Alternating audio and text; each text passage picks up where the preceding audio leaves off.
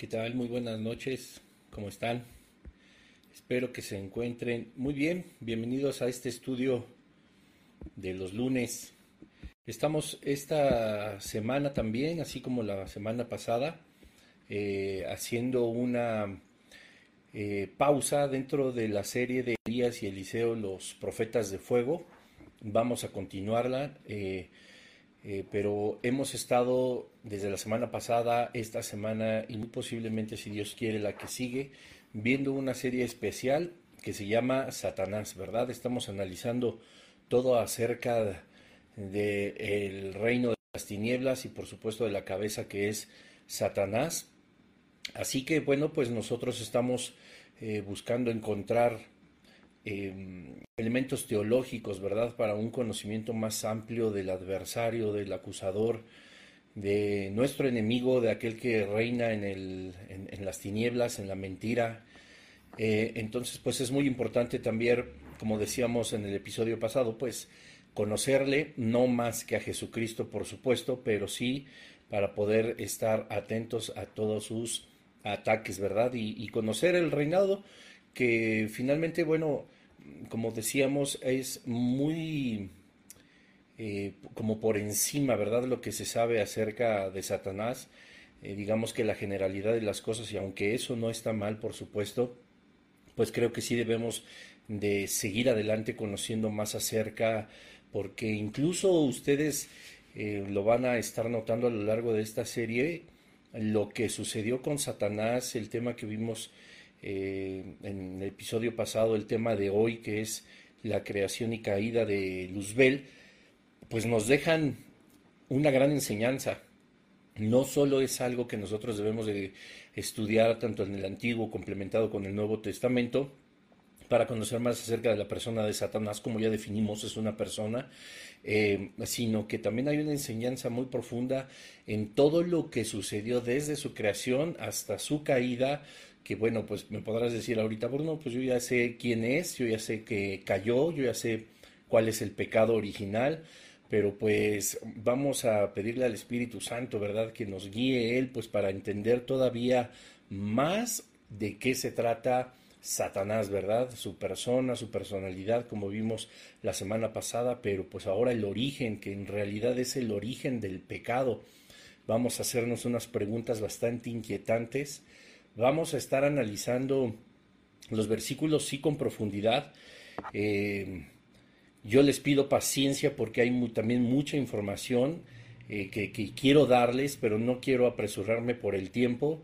Ustedes pudieron notar que la clase pasada, pues nos pasamos de la hora por casi 11 minutos, pero bueno, no, no, no es tanto el, tiempo que, que, nos ahogue o que nos ahorque, ¿verdad? Sino que podamos nosotros entender qué está sucediendo, porque repito, no solamente es el conocimiento teológico de lo que es Satanás, sino también la enseñanza que nos deja el Señor, ya que esta historia, ya que esto que nosotros estamos estudiando, sí sigue teniendo un propósito de edificación para la iglesia. Así que pues oramos al Espíritu Santo para que sea Él el que nos guíe en este estudio, que nos enseñe todas las cosas que están establecidas en la propia palabra del Señor, que nos ayude a entender que hay un propósito también eh, por el cual la creación, ¿verdad?, de Luzbel de Satanás está en la Escritura, la forma en la que se nos narra, lo maravilloso que es ver que lo que pudiera parecer contradicciones no lo son, sino son tiempos perfectos en el Señor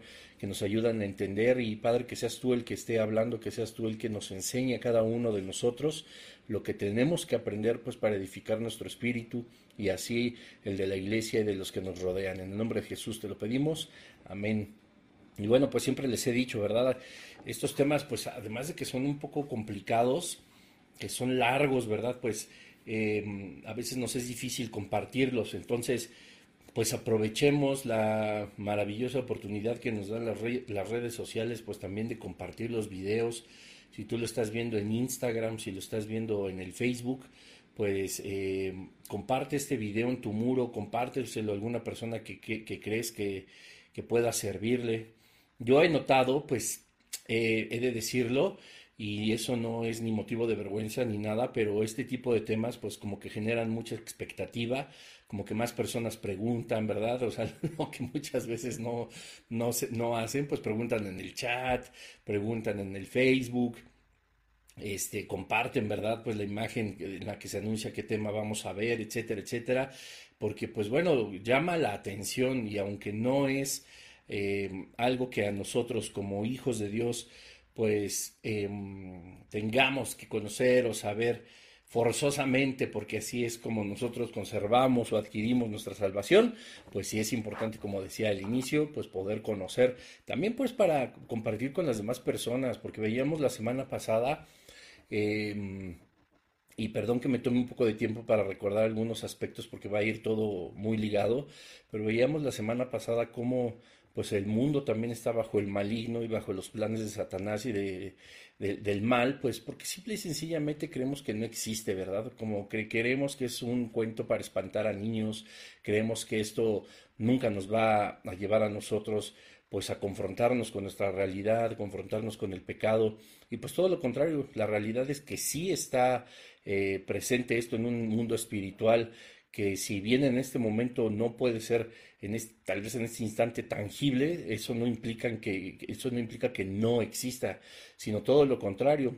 Siempre he dicho que si nosotros pudiéramos tener unos lentes que nos dieran así como una, una visión del mundo espiritual, estaríamos viendo alrededor nuestro, de nuestras casas, de nuestras familias, de nuestros trabajos, una lucha encarnizada entre pues el reino de las tinieblas y el reino del Señor, ¿verdad? Puesto que Él es el que nos cubre, Él es el que nos protege, a través de los ángeles, por supuesto.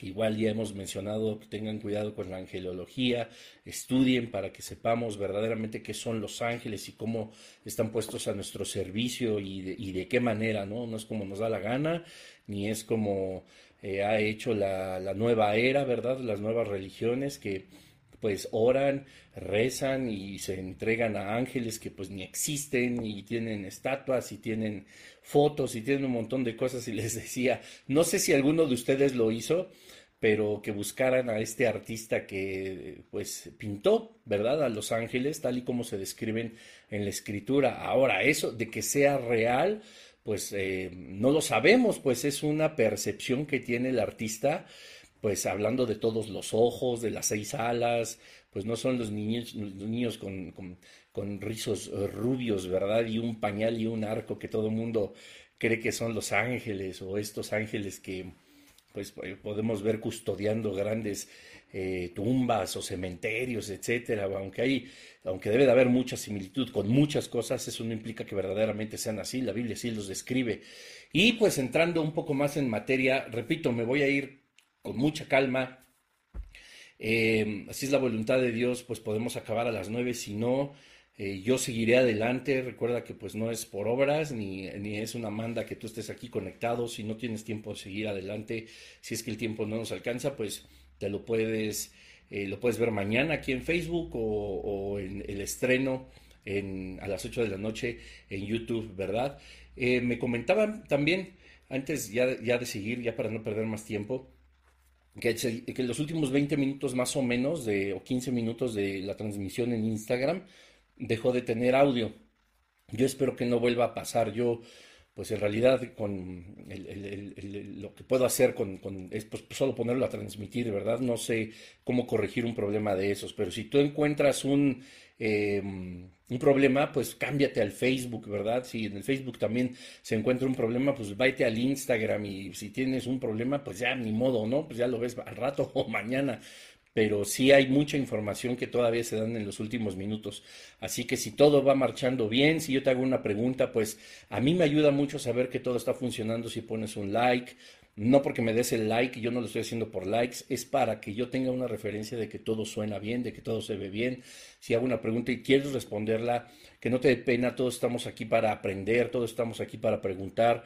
Eh, yo le decía a mi esposa desde el día de hoy, desde ayer en la noche y el día de hoy porque estuve estudiando desde la noche hasta la madrugada de, del día de hoy, no solo lo que vamos a estar viendo hoy, sino lo que vamos a ver posteriormente y otros temas el día de mañana con, con el discipulado que ya te he comentado que tenemos. y pues a veces uno acaba más confundido, ¿verdad? Y más lleno de sorpresa y, y, yo le decía a mi esposa, ya no sé ni por dónde empezar, ¿verdad? Y este, y no es que no sepa cómo empezar ahorita en este momento porque ya estamos en las manos de Dios, este, pero pues quiero que comprendas que hay mucho que preguntar, hay mucho que comentar, así que te siéntete en la, en la libertad también de, de preguntar y de escribir ahí, ¿verdad? Me están diciendo, no se escuchó en Facebook ni Instagram en los últimos minutos del último video. Qué lástima. No sabía que en el, en el Facebook tampoco se habían escuchado los últimos minutos. Pero bueno, ojalá que todo salga bien y trataré de ver si puedo corregirlo de alguna manera, ¿verdad? No es, hijo, pues, pues, no, pues no sé qué hacer. Pero bueno, vamos a empezar. Y como yo les decía, y quiero, voy a estar eh, eh, eh, compartiendo con ustedes en, muchos momentos, no solo en este instante, sino en muchos momentos, un versículo que nos vamos a tener que aprender todos de memoria.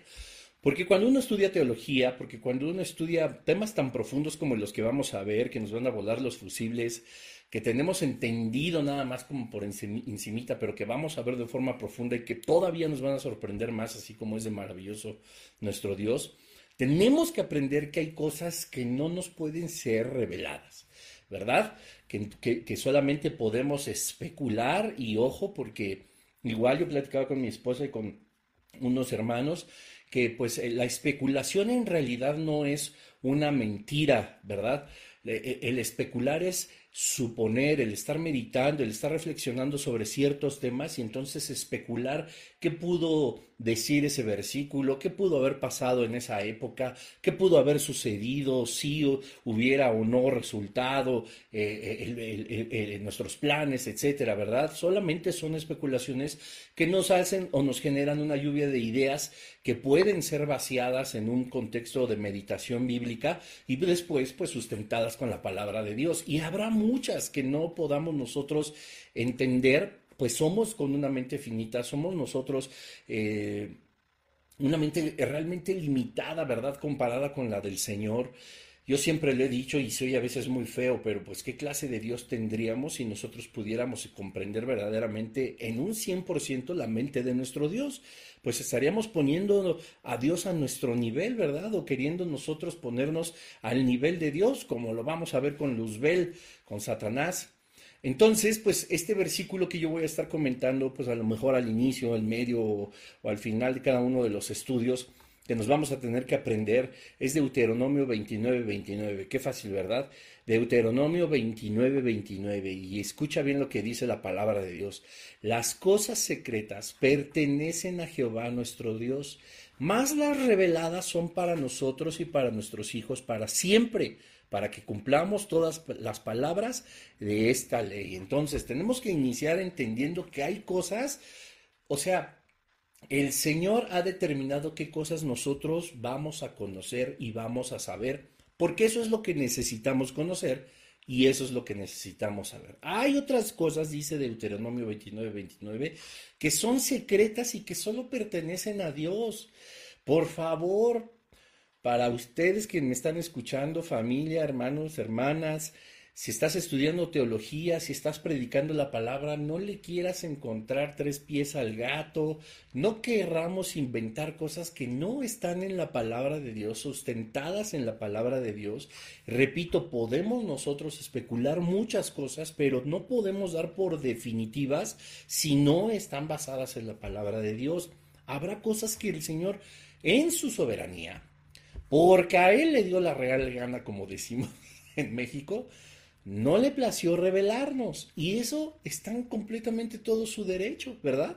Dice Deuteronomio 29, 29, las cosas secretas pertenecen a Jehová nuestro Dios. Hay cosas secretas que no nos reveló el Señor en su palabra. Y no porque no estén en su palabra quiere decir que la palabra de Dios está incompleta. No, sino que como dice más adelante, más las reveladas son para nosotros y para nuestros hijos para siempre, para que cumplamos todas las palabras de esta ley. Eso es lo que dice Deuteronomio 29, 29, para siempre. Nosotros no necesitamos saber más de lo que hay aquí. Nosotros no necesitamos meternos en líos o como decimos en México, en camisa de once varas para poder comprender absolutamente todo lo que nosotros imaginamos, reflexionamos o suponemos de la grandeza del Señor. Hay cosas que no necesitamos saber y escucha bien. No necesitamos saberlas y eso no afecta a nuestra vida espiritual. ¿Qué clase de Dios sería, una vez más te repito, si Dios nos ocultará cosas que nosotros necesitamos saber para tener una vida espiritual sana, ¿verdad? Entonces Dios no sería nuestro Dios, no nos tendría el amor ni el aprecio que nos tiene, no tendría la instrucción completa para nuestra vida, sus mandamientos entonces estarían eh, eh, eh, con huecos, ¿verdad? Con fallas, entonces no podríamos nosotros entender cuál es la voluntad completa del Padre. Y termina el versículo 29 de Deuteronomio 29, para que cumplamos todas las palabras de esta ley. Lo que Dios nos ha dado en su santa palabra es todo el alimento que necesitamos, no más. No es el tema y tengo que hacer un paréntesis. No le busquen que la profecía de San Petronilo de las Garnachas, no busquen al profeta este, San Pacirulo de los... De los no, Dice la palabra de Dios que tenemos la palabra profética más segura, la cual haríamos bien en conocer, en estudiar, en entender y en vivir. No necesitamos más, su palabra no está incompleta. Pero yo me refiero a este versículo porque hoy si Dios lo permite y si no también la siguiente semana, vamos a estar analizando cosas, pues que seguramente en algunas de ellas nos vamos a encontrar con que deberíamos entender Deuteronomio 29, 29. Hay cosas secretas que pertenecen solo a Dios. Así que no estemos inventando. Y bueno, pues para entender nuestro estudio del día de hoy, que creo que ahora sí fue una muy grande introducción, pero es que también hay muchísimo que decir, Debemos de comprender que Satanás, Luzbel, Lucifer, como le, lo quiera, le quieras llamar, es un ser creado, ¿verdad? Y que fue creado por la voluntad de Dios. Y hablábamos hace rato de la importancia, por ejemplo, de los ángeles. Y hay muchos ángeles que se mencionan dentro de la palabra de Dios, ¿verdad? Y conocemos los más famosos que son Gabriel y Miguel, ¿no? Y conocemos que hay ángeles en el trono de Dios, que los ángeles están cantando es tres veces santos, que hay ángeles que se tapan con dos de sus alas el cuerpo, dos de sus alas las usan para volar y otras dos de sus alas las usan para taparse el rostro. Hay otros ángeles que están llenos de ojos por todos lados, etcétera, etcétera. Pero de ningún ángel el Señor en su en su, sabiduría y en su soberanía, nos muestra en su palabra la creación de ninguno de ellos. Los menciona, los puede describir, hay eh, eh, eh, actividades, ¿verdad? También hay, hay, legiones también de ángeles como las que vieron los pastorcitos cuando anunciaron el nacimiento de Jesucristo, que se abrieron los cielos y se vieron las legiones de los ángeles, imagínense, qué maravilla. Y todos son seres creados. Y escucha bien, todos estos seres creados fueron en el cielo, pero de ninguno se habla como más que de Lucifer. Y es algo que nosotros debemos de tomar en cuenta porque por algo el Señor nos enseña cómo nace de su corazón la idea de hacer un ángel, un querubín, que tuviera unas funciones súper importantes en el reino de los cielos y que vamos a estar viendo de qué forma se maneja absolutamente todo. Y para esto, con mucha calma, nos vamos a la primer página de la palabra de Dios en el libro del Génesis, en el capítulo 1, en el versículo 1, porque vamos a entrar en contexto. Ya analizamos la semana pasada que el chanclas el patas, el chamuco, el diablo, Satanás, Lucifer, Luzbel o como le quieras decir, es un ser creado, es una persona, ¿verdad?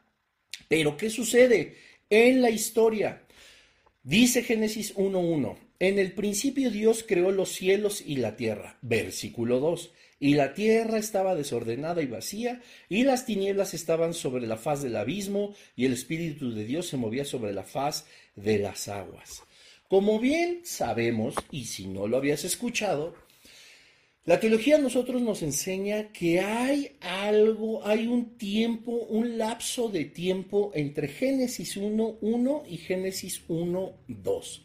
Hay muchas evidencias que vamos a estar viendo a lo largo de, estas, eh, de esta serie, pero ese tiempo se conoce como el mundo preadámico, ¿verdad? Y dice el versículo 2 que la tierra estaba desordenada y vacía.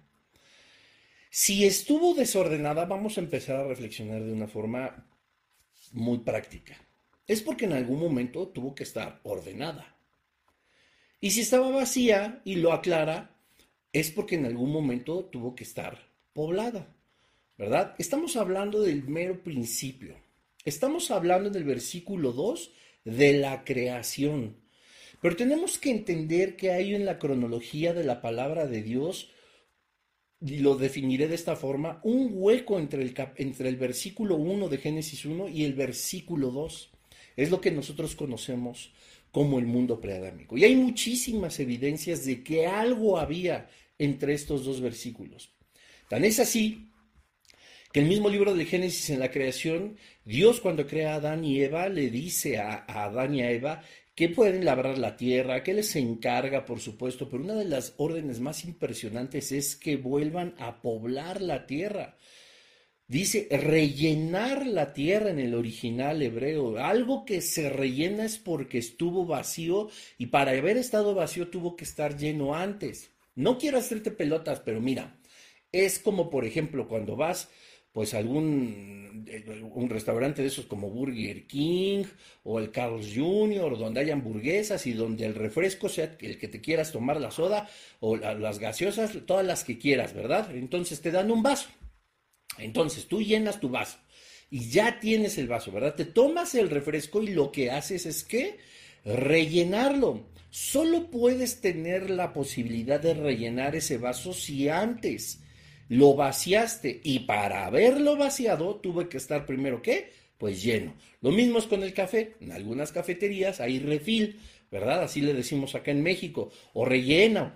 Entonces, me, va, me traen mi café, mi taza de café llena, me lo tomo y me preguntan si quiero refil, es decir, rellenarlo. No me lo están llenando porque eso fue la primera vez. Me lo están rellenando. Yo digo que sí y lo vuelven a llenar, ¿verdad? Lo mismo nos hace ver el Señor cuando le da la orden a Adán y Eva de repoblar, rellenar la tierra. Si nos está diciendo Dios que hay que rellenar la tierra, es porque está hablando de que antes ya había estado llena y de pronto ya no había más nada en ella hasta que llegaron, por supuesto, Adán y Eva. Antes, por supuesto, también los animales, etcétera. Lo vamos a ver con mucha, con mucha calma y detenimiento. Y aquí lo importante, pues, es justamente la creación de Luzbel y su caída. Pero, ¿qué tiene que ver con todo esto? Porque nosotros debemos de entender en la cronología que nos enseña la palabra de Dios y como vamos a, a, entenderlo a través del profeta Ezequiel, acompáñame ahí a Ezequiel 28, vamos a empezar a ver la creación de Luzbel y cómo la cronología de Génesis 1.1 y Génesis 1.2 está inmersa justamente en Ezequiel 28. Así que, pues vamos rápidamente al libro del profeta Ezequiel. En el capítulo 28, en el versículo 11. Y vamos a empezar a analizar pues como ya saben que me gusta, poco a poco y de una forma que nosotros mismos nos vamos a sorprender. Dice el capítulo 28 en el versículo 11 de Ezequiel. Vino a mí palabra de Jehová diciendo. Para empezar, ya aquí no hay duda, porque a quien se va a referir haciendo la analogía son palabras de Dios mismo. Dice así, hijo de hombre, levanta endecha sobre el rey de Tiro y dile. Así ha dicho Jehová el Señor. Tú eras el sello de la perfección, lleno de sabiduría y acabado de hermosura. En Edén, en el huerto de Dios, estuviste. De toda piedra preciosa era tu vestidura, de cornería, topacio, jaspe, crisólito, berilio y ónice. De zafiro, carbunclo, esmeralda y oro. Los primores de tus tamboriles y flautas estuvieron preparados para ti en el día de tu creación.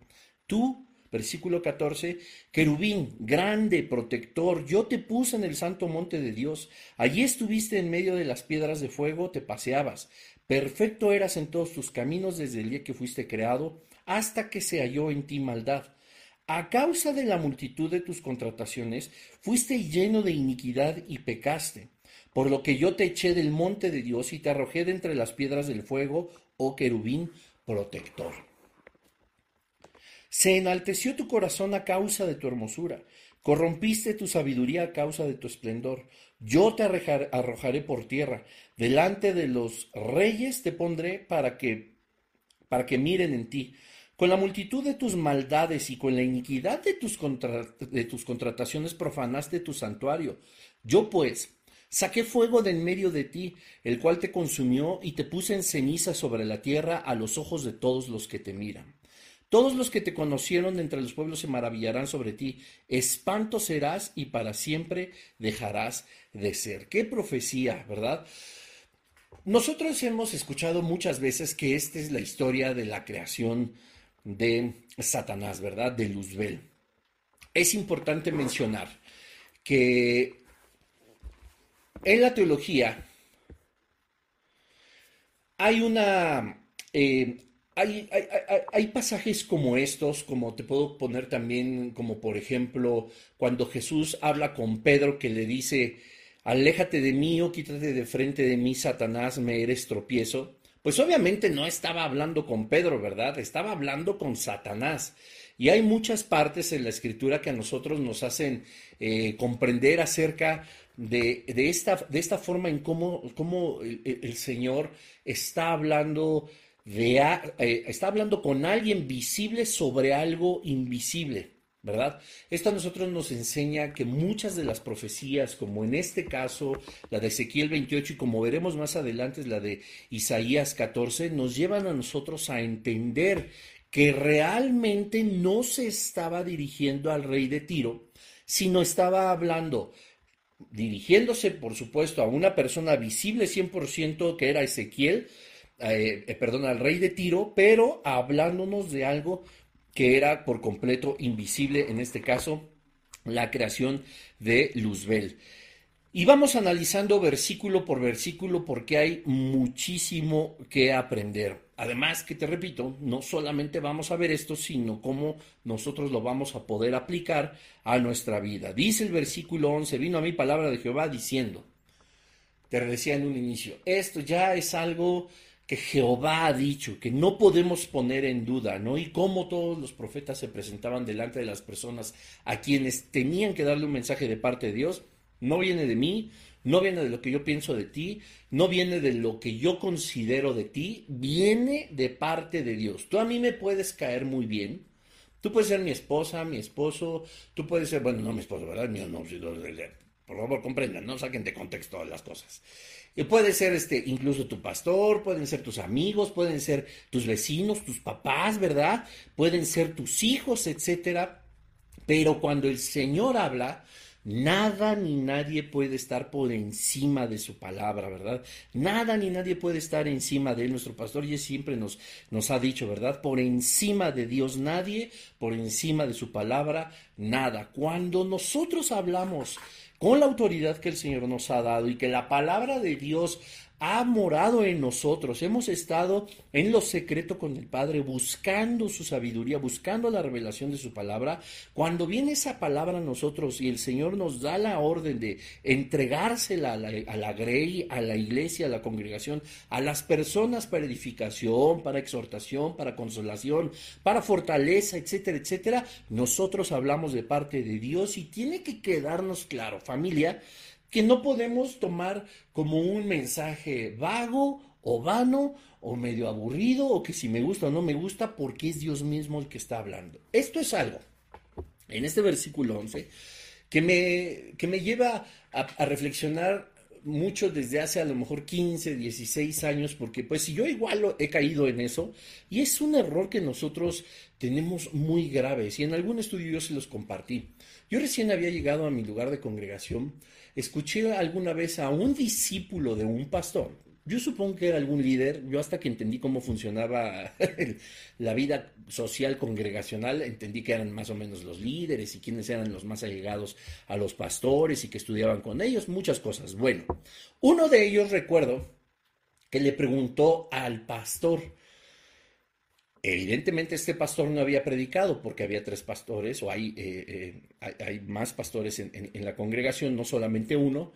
Y le preguntó esta persona al pastor que no había predicado, ¿qué tal estuvo el mensaje? Y este pastor le dijo, muy bueno. Lo que enseguida el discípulo le dijo, ¿y qué dijo Dios?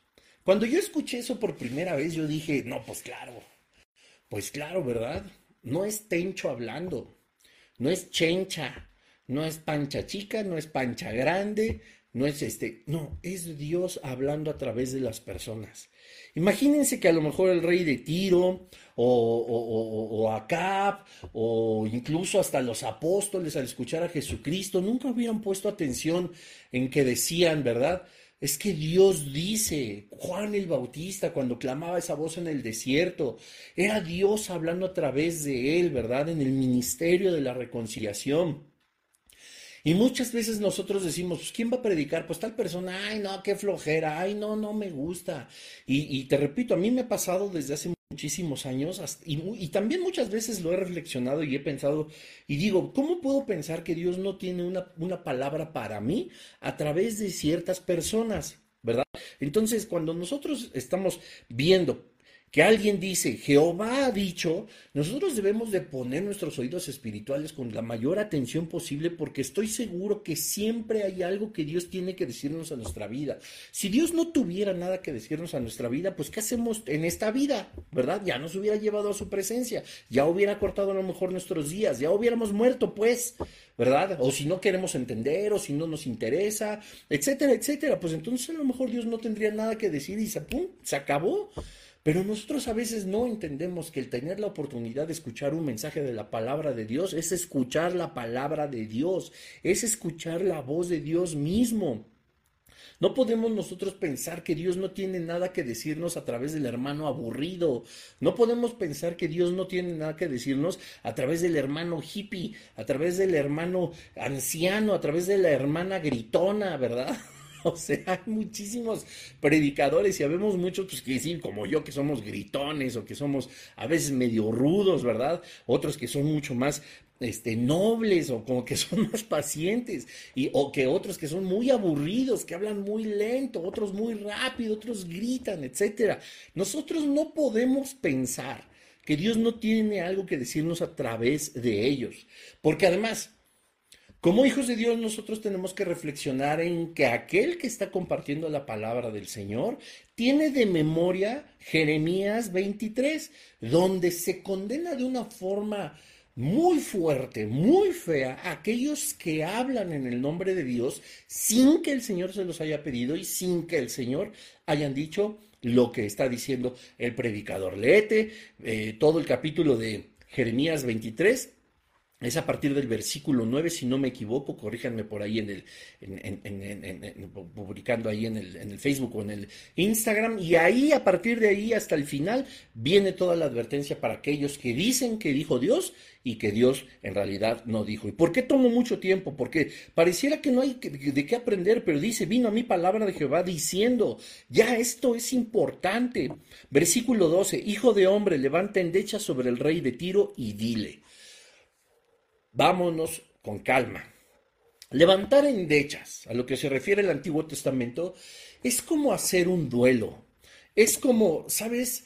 Reflexiona y conmueve tu corazón hacia algo triste. ¿Por qué? Porque hay algo que aflige nuestros corazones, ¿verdad? Es como si te dieran una, una mala noticia, que a lo mejor tu amigo te traicionó, que a lo mejor eh, eh, eh, tu familia te traicionó, que a lo mejor tu líder espiritual te traicionó, que quizá a lo mejor este, te llevaste una grave desilusión, ¿verdad? Que pusiste tu confianza en algo que no debería de haber sido así y te llevaste un, eh, eh, un chasco, como, como también se dice coloquialmente. Y dice la palabra de Dios, ¿sabes qué? Pues tengo una, una noticia pues triste, triste, así que eh, levanta endecha sobre el rey de Tiro. O sea, hay algo que en todos estos versículos, hasta el versículo 19 de Ezequiel 28, del 11 al 19, la realidad es que lo que podemos ver es que cuando Dios lo está contando, Dios nos está describiendo todo lo que sucedió con la creación de Luzbel y su caída, no es algo que tuviera sonriendo al Padre, no es algo que tuviera feliz a, todas las legiones de ángeles, no es algo que tuviera que, o, que fuera un motivo de hacer fiesta en, en los cielos, ¿verdad?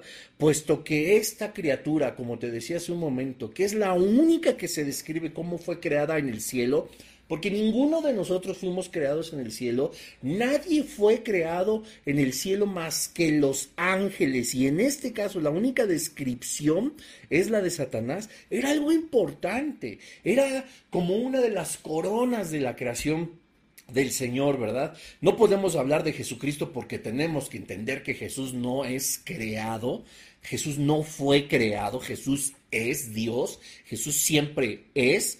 Y bueno, nosotros entendemos que Luzbel sí fue un ser creado y como nos lo describe la palabra del Señor, pues era algo que ponía feliz al Señor, ¿verdad? Hizo una obra maravillosa, que era de admirarse, porque luego lo vamos a ver más adelante cómo él era el ejemplo de todos los demás ángeles. Y bueno, vamos a seguir adelante. Entonces dice, bueno, es una historia triste, levanten dechas. Ah, qué lástima, ¿verdad? Que sucede. Así ha dicho Jehová el Señor. Y lo empieza a describir. Vean qué maravilla hizo el Señor en su creación con este ángel. Tú eras el sello de la perfección. Ojo. Perfecto solo es Dios en el estricto sentido de la palabra.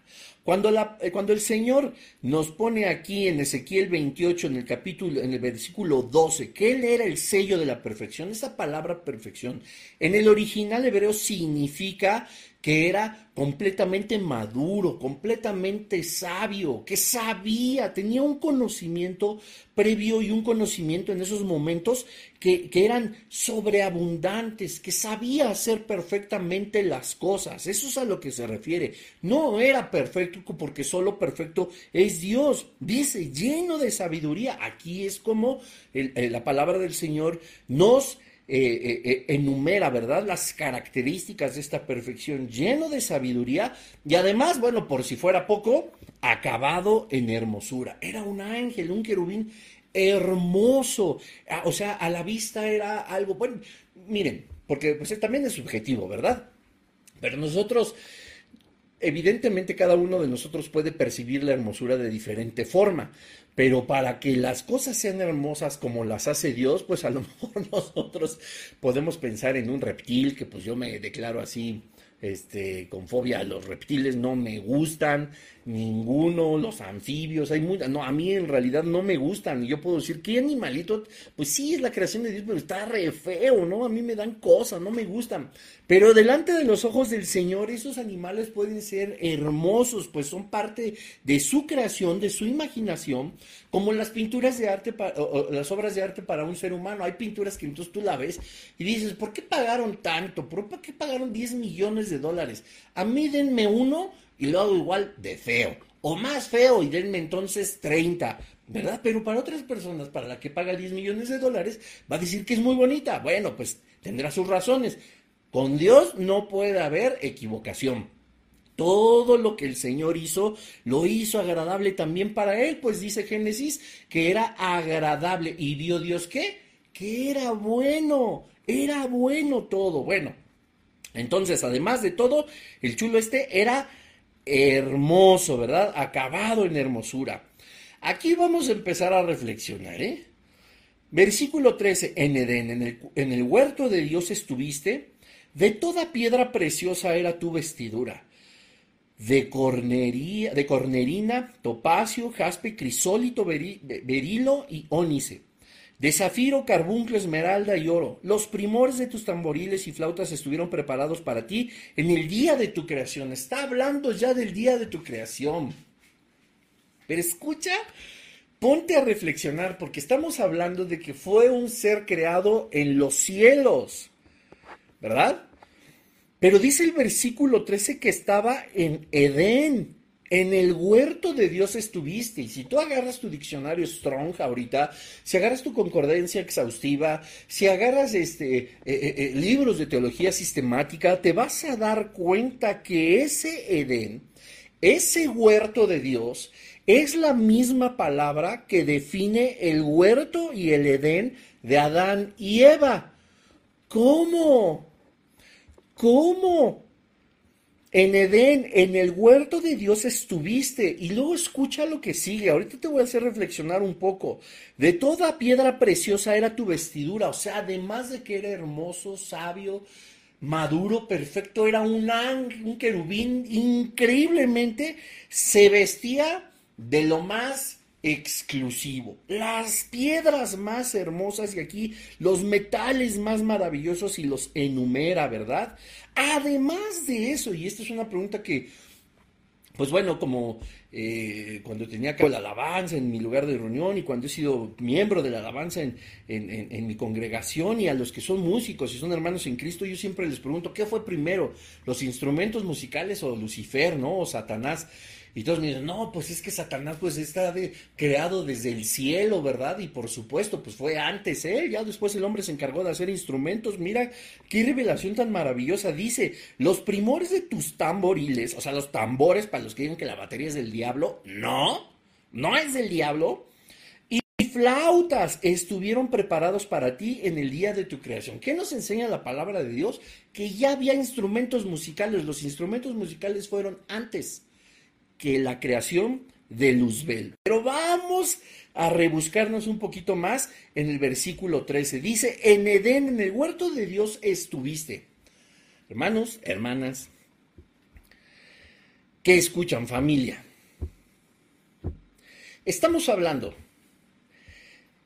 de que Satanás, bueno, vamos a, decirle Luzbel, ¿verdad? Porque aún no se convertía en Satanás.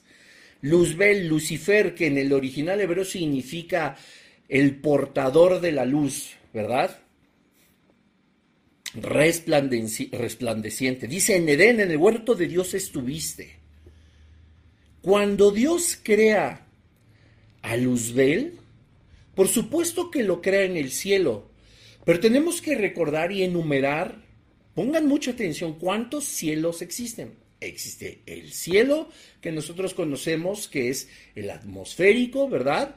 El que vemos así a simple vista, donde por supuesto tiene una, una, gran altura. Existe el segundo cielo que es, en términos muy, muy simples, el cosmos, y existe el tercer cielo que es la habitación de Dios. Ahora con habitación no me estoy refiriendo al cuarto de tu casa, no, estoy hablando de algo que contiene al universo. Porque Dios contiene al universo. El universo no tiene contenido a Dios. Dios contiene al universo. De ese tamaño es nuestro Dios. Esos son los tres, cielos. Dice la palabra del Señor entonces que Luzbel fue creado en el cielo, por supuesto, porque fue el único ser creado en el cielo. Pero miren, él estaba en Edén. Y repito, ese Edén es el mismo Edén del de Adán y Eva. ¿Y dónde estaba? ¿En el cielo? No, estaba en esta tierra. Específicamente nos lo muestra en Irak, entre el Tigris y el Éufrates, los ríos, ¿verdad? Ahí es donde estaba el huerto o el jardín del Edén, como se le conoce. Esto, repito, este Edén es el mismo huerto de Dios en el que estuvo Adán y Eva.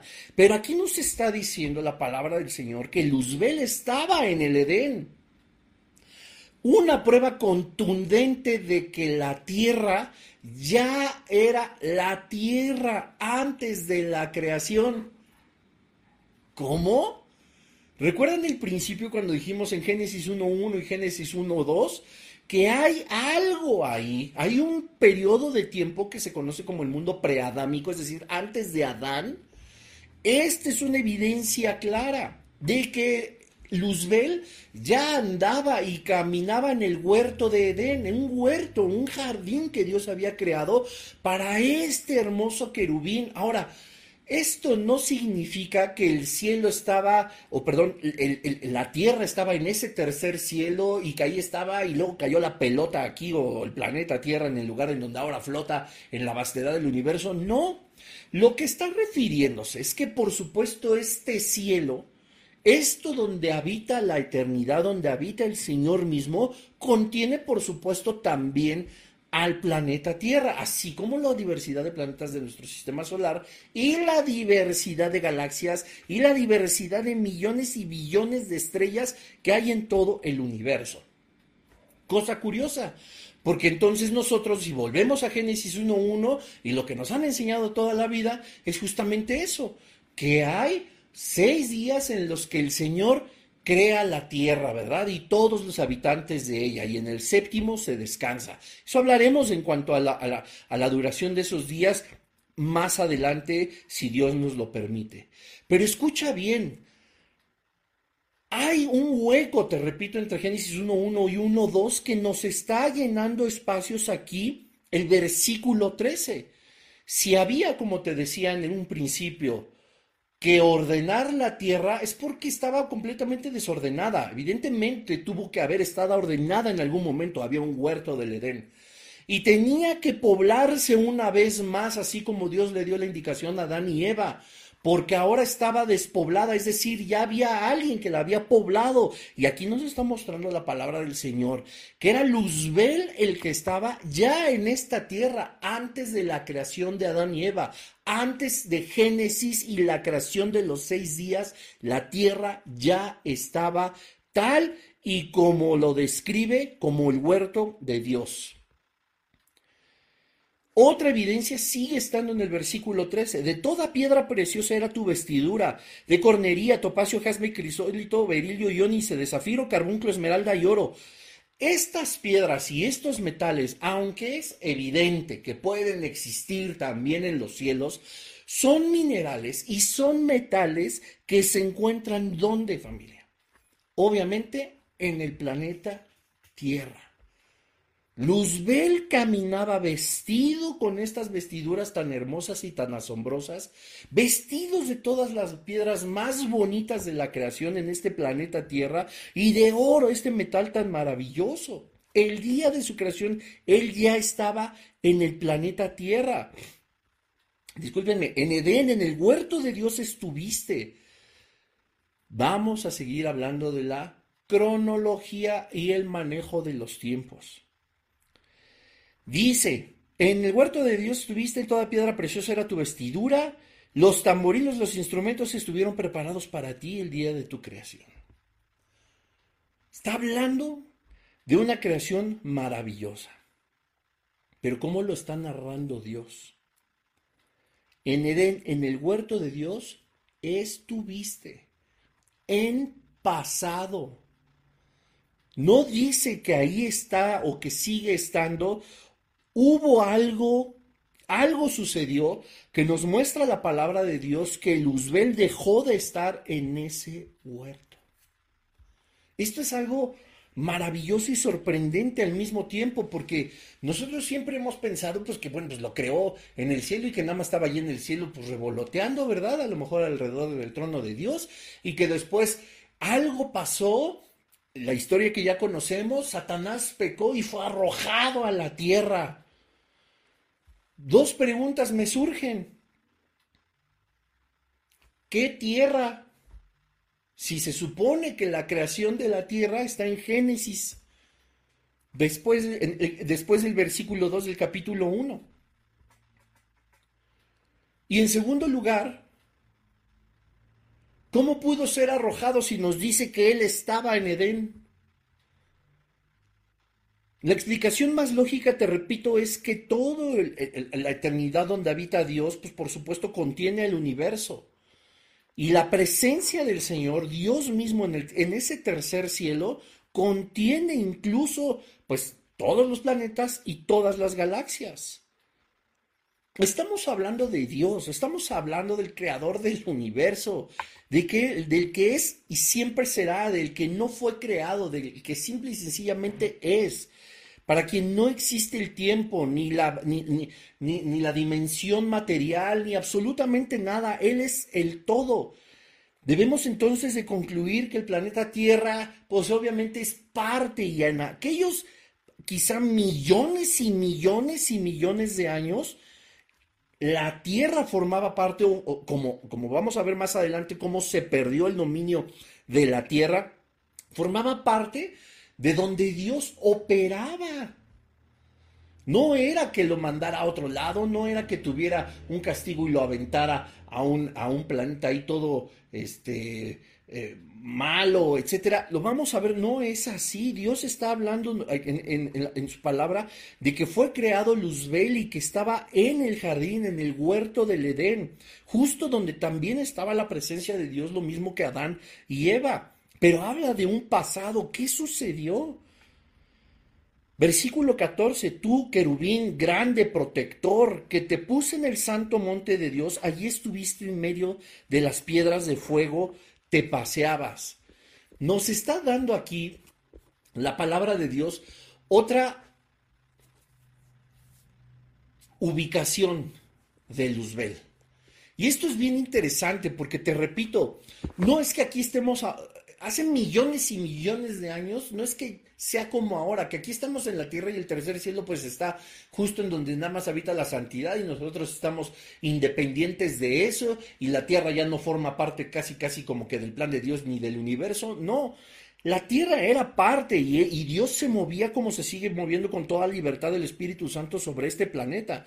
Pero era algo más, que no había corrupción, que no había pecado, donde la mirada de Dios podía estar puesta y sin, sin tener que desviar la causa de la maldad del hombre, la causa de la maldad de los ángeles o del pecado, la perversión humana, la corrupción o el deterioro. Nada era así, todo era perfecto, todo era íntegro, todo estaba lleno de la presencia de Dios.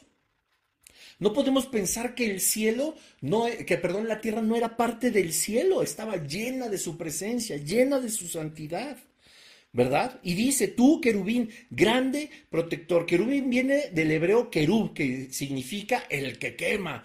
Era alguien de fuego ardiente, ¿verdad? Grande, hermoso, perfecto, resplandeciente, con grandes vestiduras. Así era Luzbel, el brillante, el que portaba la luz. Grande, del, del hebreo minsak, ya saben que a mí se me complica la palabra, agarren su diccionario y lo buscan.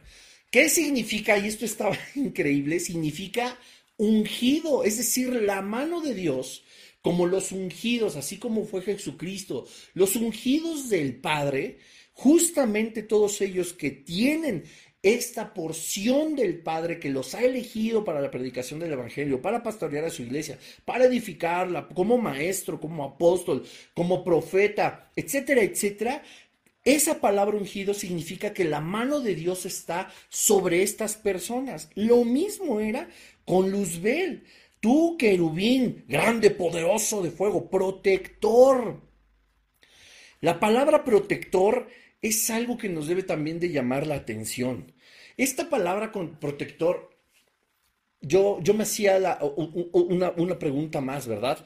Yo decía, ¿por qué, ¿por qué Dios creó un querubín que fuera protector? ¿Protector de qué?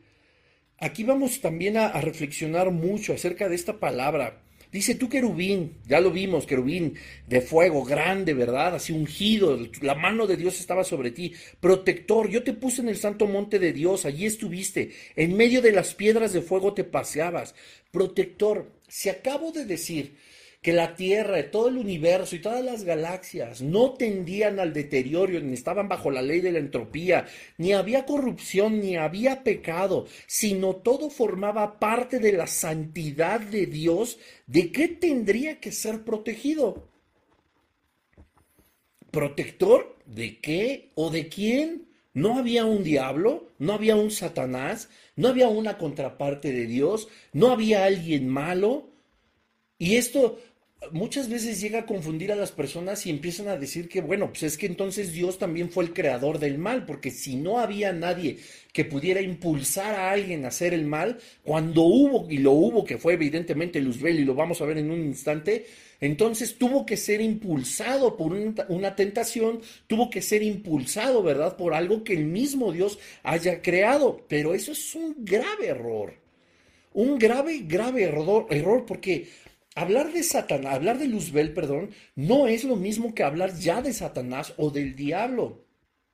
¿Y cómo es posible que Lucifer, Luzbel, tuviera no solamente una grande apariencia y fuera completamente un fuego abrasador, ¿verdad? Que refleja el poder del Señor, como en muchos otros pasajes de la Escritura lo hemos visto, sino que además era ungido, la mano de Dios estaba sobre él.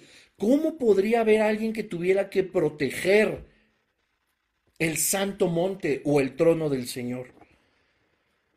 Tú, querubín grande, protector, yo te puse en el santo monte de Dios. Allí estuviste en medio de las piedras de fuego, te paseabas. Perfecto eras en todos tus caminos, desde el día que fuiste creado hasta que se halló en ti maldad. ¡Pum! Tómala. Ahí está la clave de todo. Se halló en el corazón de Lucifer maldad. ¿Cuál era el interés de crear un querubín que protegiera el santo monte de Dios? Muy sencillo. Dios no hizo a ningún ser pensante, llámese ángeles o llámese humanos, nunca los hizo robots sino que nos entregó en su amor, en su sabiduría, el libre albedrío.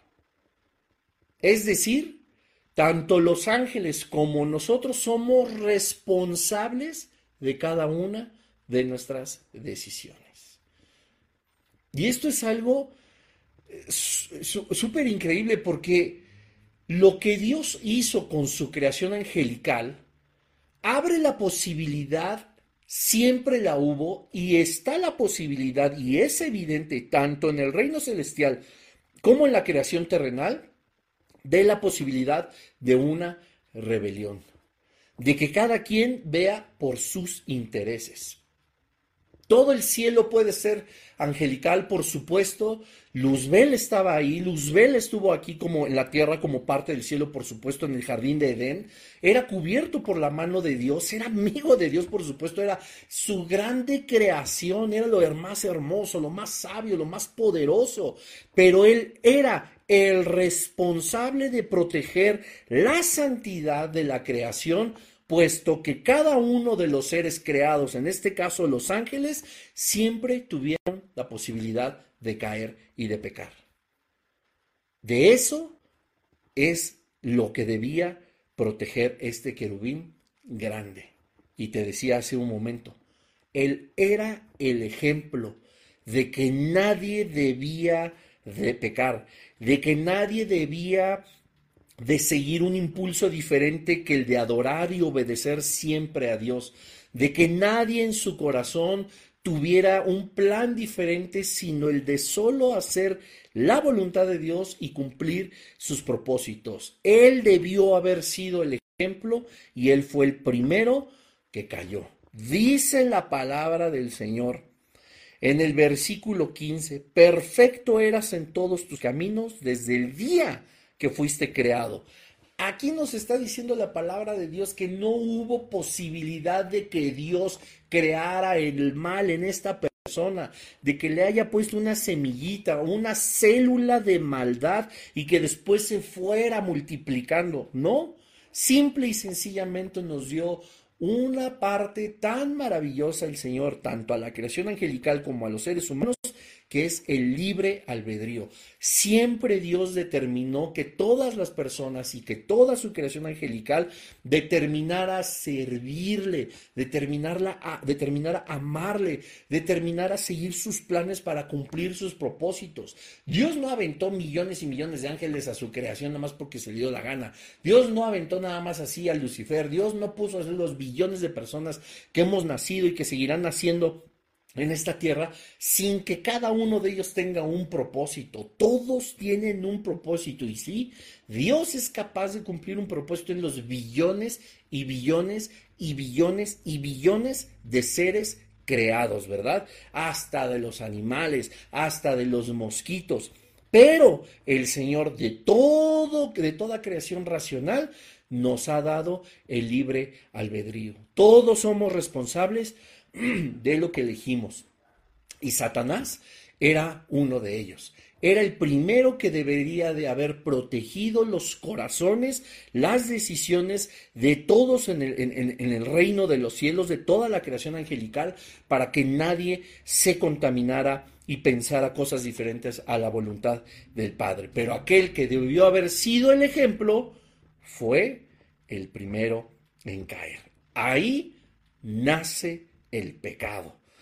Tú, dice, perfecto eras en todos tus caminos desde el día que fuiste creado hasta que se halló en ti maldad. Dios creó a Satanás no con el mal, sino con el poder de elegir, así como todos los demás. Imagínate, Satanás, Luzbel, Luzbel ahora sí contemplaba la gloria y el anhelo para sí mismo, no el del Señor. Dios se dio cuenta, evidentemente Dios conoce su corazón. Dios veía tu corazón, ve tu corazón, ve mi corazón, así como él vio el de ese querubín perfecto, porque perfecto solamente Dios, ya definimos esa perfección de este querubín y de muchas otras cosas que la Biblia les dice eh, eh, eh, o, las, o las define como perfectas, ¿verdad? Pero Dios sacó esto a la luz. Y a veces nosotros podemos reflexionar en que imagínate lo, que él era, ¿verdad? Porque dice más adelante en, eh, en el versículo 16, y esto es bien importante, y me voy a seguir. Dice, perfecto eras en todos tus caminos desde el día que fuiste creado hasta que se halló en ti maldad. A causa de la multitud de tus contrataciones, fuiste lleno de iniquidad y pecaste. Había algo que él había determinado, Luzbel mismo, en su corazón, y que fue a causa de esas contrataciones que se llenó de iniquidad y entonces pecó. Por lo que yo te eché del monte de Dios y te arrojé de entre las piedras de fuego, oh querubín protector.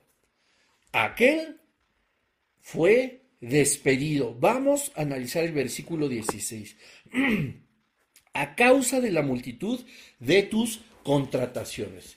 La palabra contrataciones viene del hebreo recuyá, recuyá con doble L. ¿Qué significa tráfico de mercancía, traficante, negociador, viajar para negociar? Esto es lo que significa la palabra contrataciones, ¿verdad? Escuché algunas... Em, algunos grandes teólogos, por supuesto, que hablaban acerca de esta palabra y que evidentemente tienen, como decíamos muy al inicio, pues una, eh, eh, ideas de a qué se refería con contrataciones y determinan algunas ideas que a mí no me gustaría mencionártelas porque si nos vamos al original hebreo, pues lo que muchas personas dicen que significa la palabra contrataciones, pues no, no lo es. Yo, yo pienso que es como te decía, que, que quieren buscarle como que la razón y la solución absolutamente a todo cuando la palabra de Dios es clara y si hay algo que debamos de saber nos lo va a dar y cuando no, pues no. Y esta palabra contrataciones que se repite por supuesto del hebreo recuyá significa este tráfico de mercancía, era como un negociador, ¿verdad? Ahora, no nos dice, porque no nos dice, no podemos más que especular hacer una lluvia de ideas, como te decía un inicio, y poder quizá imaginar lo que él con lo que él traficaba, con lo que él negociaba, ¿verdad? A lo mejor él multiplicaba lo que tenía, a lo mejor él ofrecía algo de lo que él tenía, etcétera, etcétera, pero solamente podemos especular. No nos dejemos llevar por razones que no son bíblicas. La palabra de Dios, escucha bien, viene a decirnos en el versículo 16 que el pecado original, el inicio del pecado, y aquí viene algo que quizá hoy no vamos a analizar, pero sí la siguiente semana, a menos que me lo pidan ahí en el chat, le seguimos, pero no fue el querer ser igual a Dios. ¿Qué tal?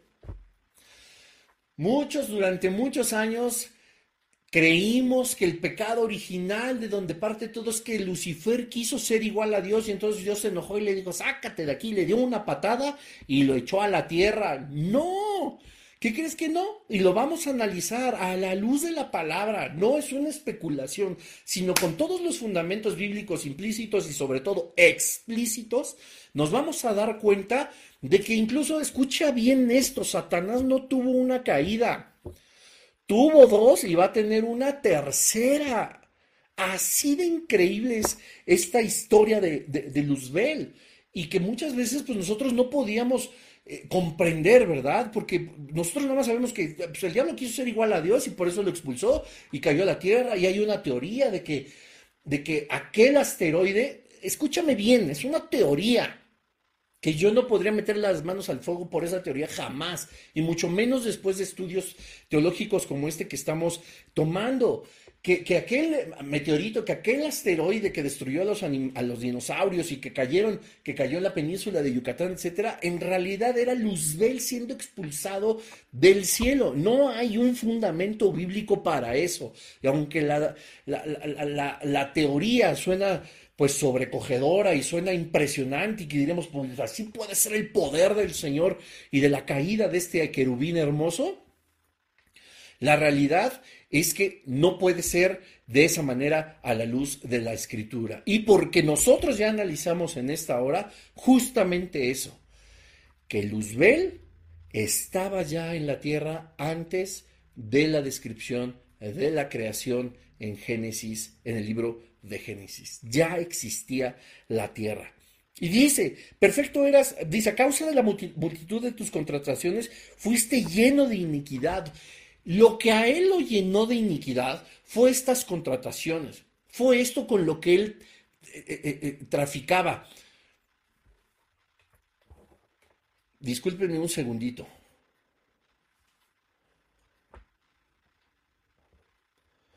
Es que ya me dijeron que esto no se escuchaba otra vez en el, en el Instagram. Corté y volví a iniciar. Dice la palabra de Dios que la iniquidad fue lo que lo llevó a pecar. La multitud de sus contrataciones, dices, te fuiste llenando de iniquidad. Ahora, vamos a, especular, ahora sí, ¿verdad? Si él tenía un tráfico de mercancía, si él tenía un tráfico de influencia, si él tenía que negociar, traficar, ¿verdad? Este, tratar, transar en el buen sentido de la palabra, que transar en realidad significa como un intercambio ofrecer algo para recibir algo a cambio, llegar a una negociación, etcétera.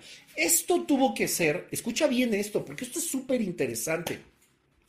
Si estos tratos que hacía Luzbel, repito, la Biblia no dice cuáles, no le inventemos, pero todos los tratos que él tuvo que hacer, todos estos tratos tuvieron que ser hechos con más ángeles.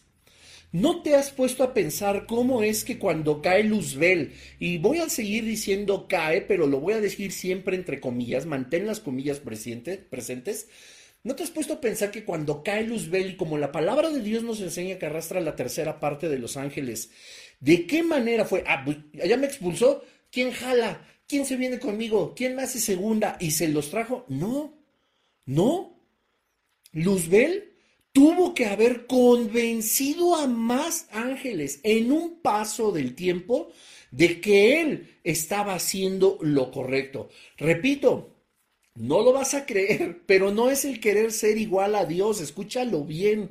Eso no es por lo cual lo expulsaron del cielo. No me malinterpretes, va a haber más adelante una explicación. Si hasta aquí voy bien, ponme ahí un dedito arriba y si ya se oye en el Instagram, también. Entonces, Lucifer tuvo que tener aliados. ¿Quiénes eran sus aliados? Una tercera parte de los ángeles.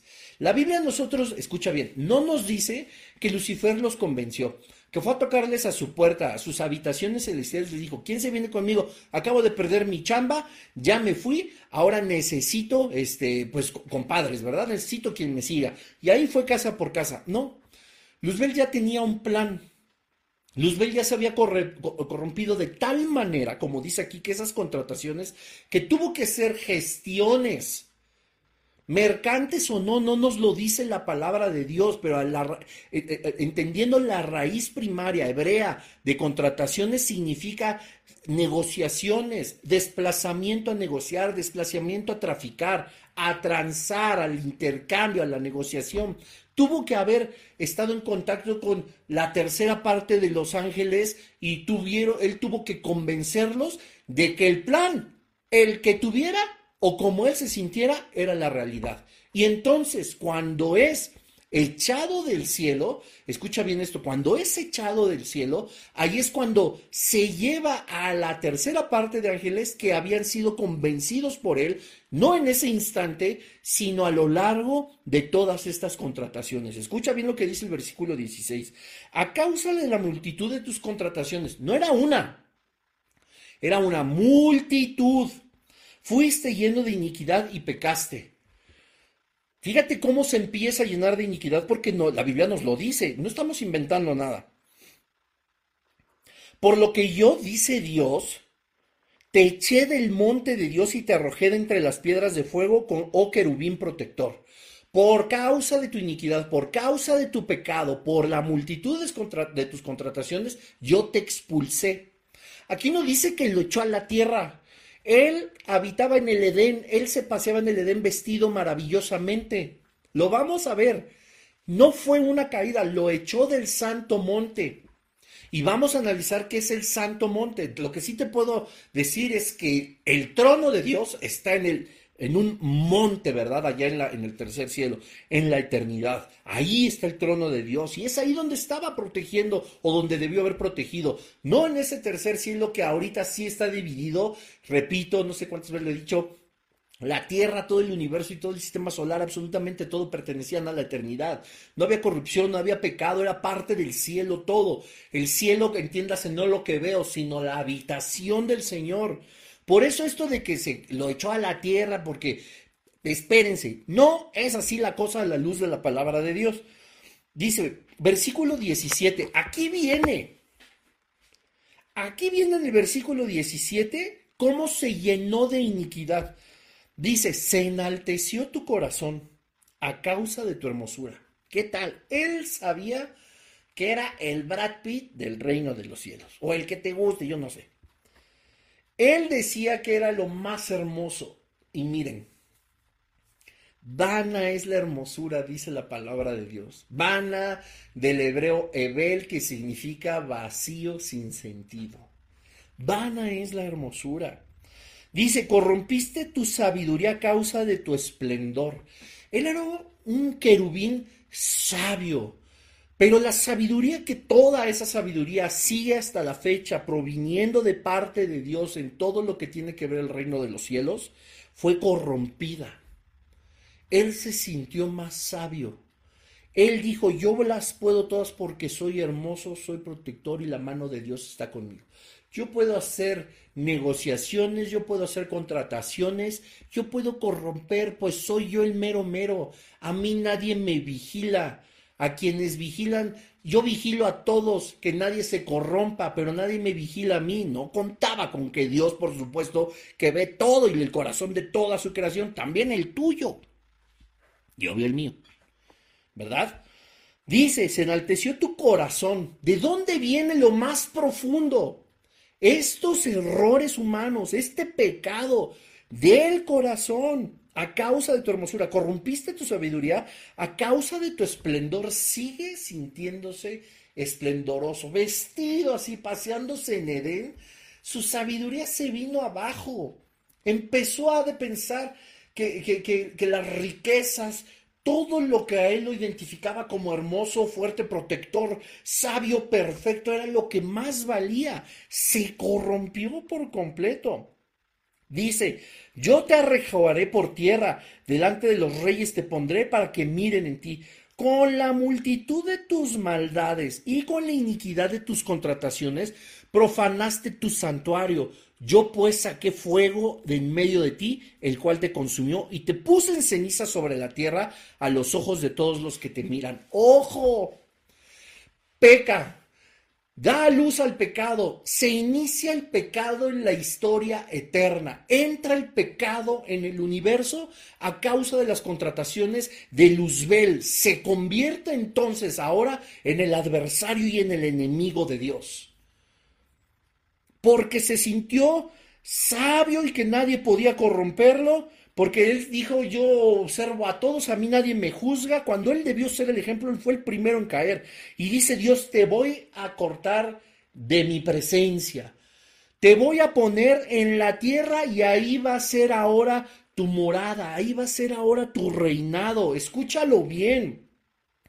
Dice el versículo 17 en la segunda parte, yo te arrojaré por tierra, es decir, te pondré en la tierra, te arrojaré a la tierra. Escucha bien, Va una vez más, el cielo contenía a la tierra.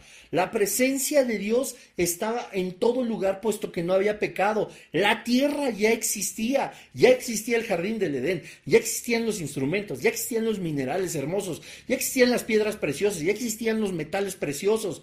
Él se paseaba en medio de todo eso, era amigo de Dios, era su mano sobre él. Además protegía su trono, ¿verdad? Protegía, estaba él con Jesús, con el Espíritu Santo y con Dios el Padre, cuidando que nadie corrompiera, porque Dios nos dio libre albedrío absolutamente a todos. Y la protección que debía ejercer Lucifer en ese momento era evitar que los corazones de cualquier criatura angelical pudieran corromperse, más el de él se corrompe y dice Dios, no te quiero aquí. Lo echó del cielo, lo echó de su presencia. Vamos a analizar que la presencia de Dios es el santo monte y está reflejada en el tabernáculo y está reflejada también en el arca del pacto, en el arca de la alianza, etcétera, etcétera. Esa es la presencia de Dios. Lo deja en la tierra, que él ya conocía, que él ya caminaba, donde estaba en Edén. Ahora, ¿Te acuerdas que en Génesis 1.1 y 1.2 estábamos hablando que la tierra estaba desordenada y vacía? Mira, con la multitud de tus maldades, ya estando él, según el versículo 17, en la tierra, expulsado del cielo, ¿verdad? Con la multitud de tus maldades, dice la palabra de Dios, perdón, que me regrese del versículo 17, que lo arrojó a la tierra. Es decir, la tierra ahora era la habitación del tipo que había introducido el pecado en el universo. La tierra ahora empezaba ya a, un, eh, eh, eh, a contener ahora a una persona pecaminosa. Acuérdense, vean el capítulo anterior, es una persona. Con la multitud de tus maldades y con la iniquidad de tus contrataciones profanaste tu santuario. ¿Qué hizo él con su santuario? Era el santuario de Luzbel, ahora era el reinado de, de Satanás. ¿Qué hizo él con su santuario? Ah, pues con la multitud de sus maldades y con la iniquidad de tus contrataciones, profanaste tu santuario. Yo pues saqué fuego de en medio de ti, el cual te consumió y te puse en ceniza sobre la tierra a los ojos de todos los que te miran. Todos los que te conocieron, escucha bien, ya está hablando de que ya conocían, había ya quienes le conocían, quienes le conocían, quienes estaban con él en la tierra, la tercera parte de los ángeles, todos eran caídos. No solamente echó a la tierra a, Luzbel, ahora Satanás, sino con obviamente a todos los demás. Y tenían una organización la cual él lidereaba, ¿verdad? Dice, profanaste tu santuario, yo te saqué pues fuego el cual te consumió y te puso en ceniza sobre la tierra. Acuérdate que ya existía a los ojos de todos los que te miran, a los ojos de los que ya estaban también en la tierra. Ya estaba poblada, no por el hombre, sino por esta tercera parte de ángeles caídos. Todos los que te conocieron entre los pueblos, es decir, en el reino celestial, que repito, antes sin deterioro, sin corrupción y sin pecado, abarcaba toda la creación, todos estos que con los que transaba, negociaba Lucifer, le conocían. Dice, todos los que te conocieron entre los pueblos se maravillarán sobre ti, espanto serás y para siempre dejarás de ser. ¿Por qué la tierra en Génesis 1 nos dice que tiene que ser, que tiene que, que estaba desordenada y estaba vacía? Porque el mal de que Satanás hizo la multitud de sus maldades y la iniquidad de lo que él hacía, profanó su santuario.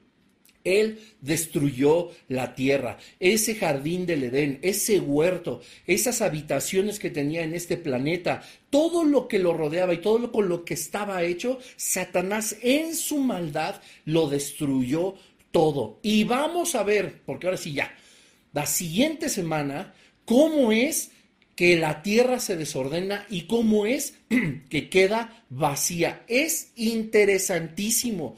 No tienen una idea. Este es el verdadero eh, pecado de Satanás. El pecado en el universo entró por la avaricia de Satanás, porque él hacía negocios, se creía eh, eh, el ser más supremo.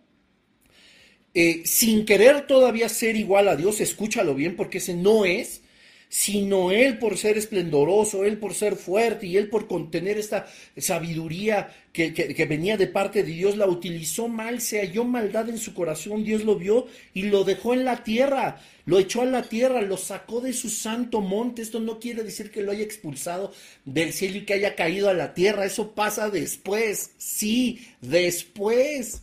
Él ya estaba aquí en la tierra. Ese es el pecado original. Así es como entró el pecado al universo. Y así lo vamos a ver también con un profeta maravilloso la siguiente semana, cómo es que la tierra se desordena y por qué queda vacía. Esta es la creación de Luzbel. Él se convierte en Satanás. Dios no creó a Satanás.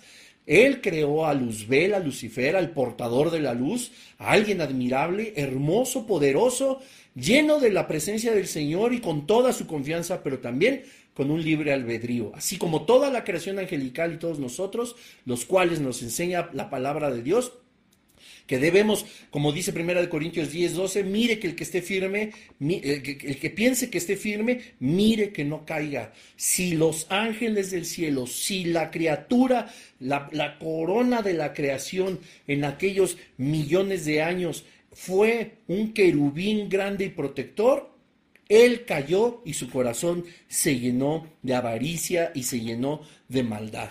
Profanó su santuario, lo destruyó.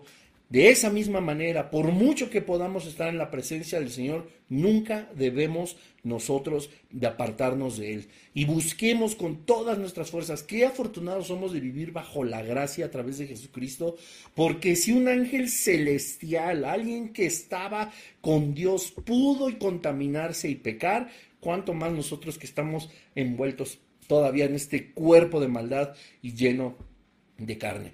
Pues bueno, vamos a dejarlo aquí, falta muchísimo por ver. Así que pues no te pierdas el siguiente episodio. Muchas gracias.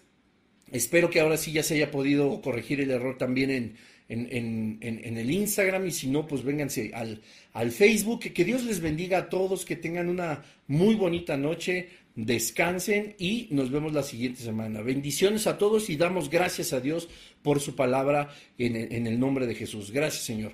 Amén y bonita noche. Bye bye.